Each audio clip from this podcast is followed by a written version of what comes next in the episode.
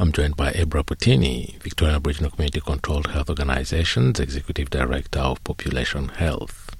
Abe is joining us ahead of uh, VACCHO's upcoming Elders Summit. Welcome to N I T V Radio, Abe. Thanks, Bertrand. It's good to be here.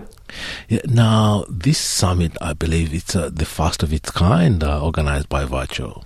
That's right, yeah. And uh, we thought it was important, especially at the moment, given everything that's happening in the media. There's a lot of things that have the potential to get us down, uh, to put something in the calendar that's overwhelmingly positive. So we've scheduled uh, a summit for the third and the fourth of October. It's going to be in Melbourne, and uh, we're bringing together elders from across the state, Aboriginal elders who have dedicated their lives to community service, and we'll be hearing from them about um, the changes that they've witnessed throughout their lives and their aspirations for the future of um, their communities uh, and uh, the quality of life that um, we need to ensure we maintain for all of our elders, both those elders that we have right now and our emerging elders as well. Considering the wide scope of uh, this summit, have other organisations uh, come along uh, in organising uh, this uh, summit, or it's an exclusively VACCHO event? So VACCHO has had a long involvement with the Victorian Committee for Aged Care and Disability, um, which is a, a committee that advises us on uh, the needs of elders and also people with disability across Victoria. Uh, so we are working in partnership with uh, with that committee.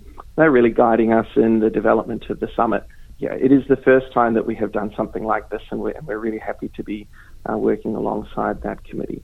So the organisers, the organisations, uh, delegates, participants will all come together not only to celebrate elders but also to look at the uh, well-being of the elders.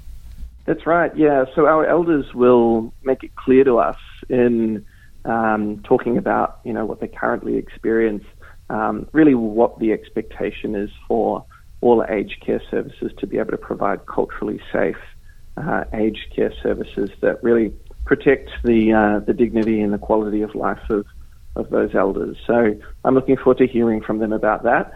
Um, but I'm also just looking forward to hearing from them generally about their experiences in life, having raised families, you know, uh, being able to um, to see the changes that have happened in community. Um, hopefully, you know, a number of positive changes. But we, we do also need to hear their wisdom about some of the changes that they're not happy about. Um, and we need to be put on notice about, you know, what they expect for us to be doing in terms of work to address some of those issues. Can you tell us about some of the keynote uh, speakers at the event, or some of the most anticipated guests? Yeah, for sure. So we will have uh, appearances um, either as keynote speakers or as guest panellists from um, some really well-known Aboriginal elders. So, for example, Aunty Esme Bamblett and Uncle Rodney Carter, who are the elected elders' voice on the First People's Assembly in Victoria. They're going to be coming to um, to um, have a discussion with us.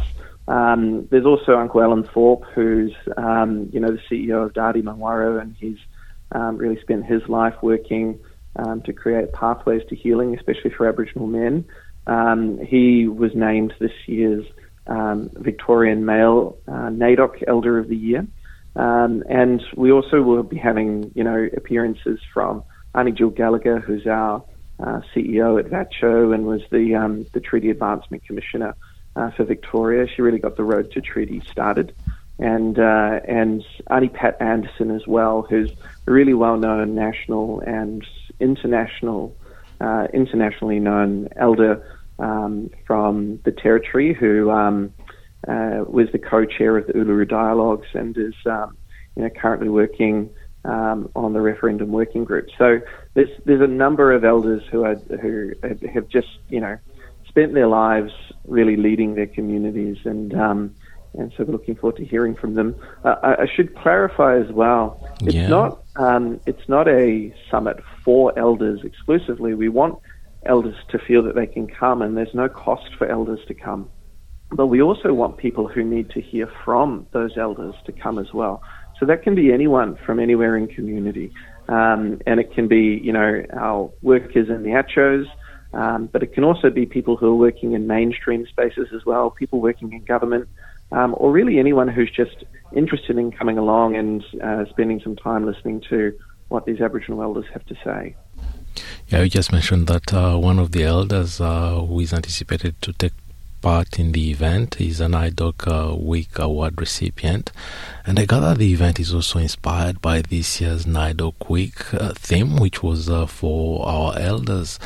Uh, maybe one of uh, the things I should have uh, asked at the beginning is uh, what's the theme of uh, the Elders Summit?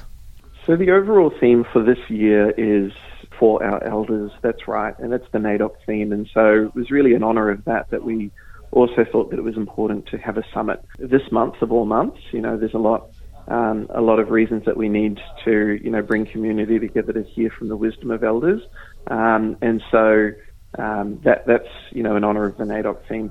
The the summit itself has uh, two themes, so it's running over two days. The day one theme is just to listen. And so on day one, we're hearing exclusively from Aboriginal elders.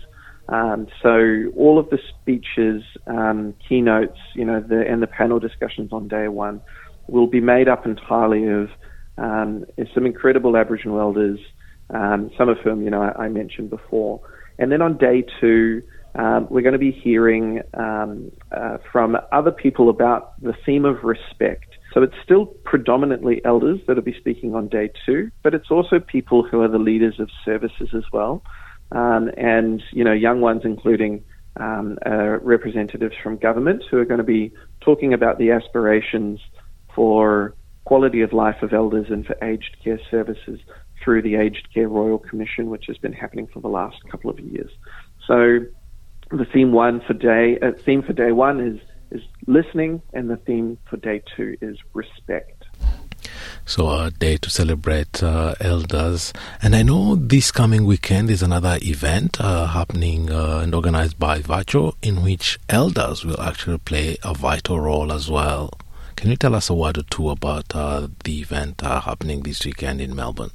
That's right. So this Sunday uh, at ten a.m, we're all going to be meeting at the Aboriginal Advancement League in Thornbury, um, and uh, it's going to be uh, the launch of um, the Yes campaign for the referendum in Victoria, and bringing together all of the leaders from across um, Aboriginal organisations in Metro Melbourne who are um, in support of voting yes in this year's referendum.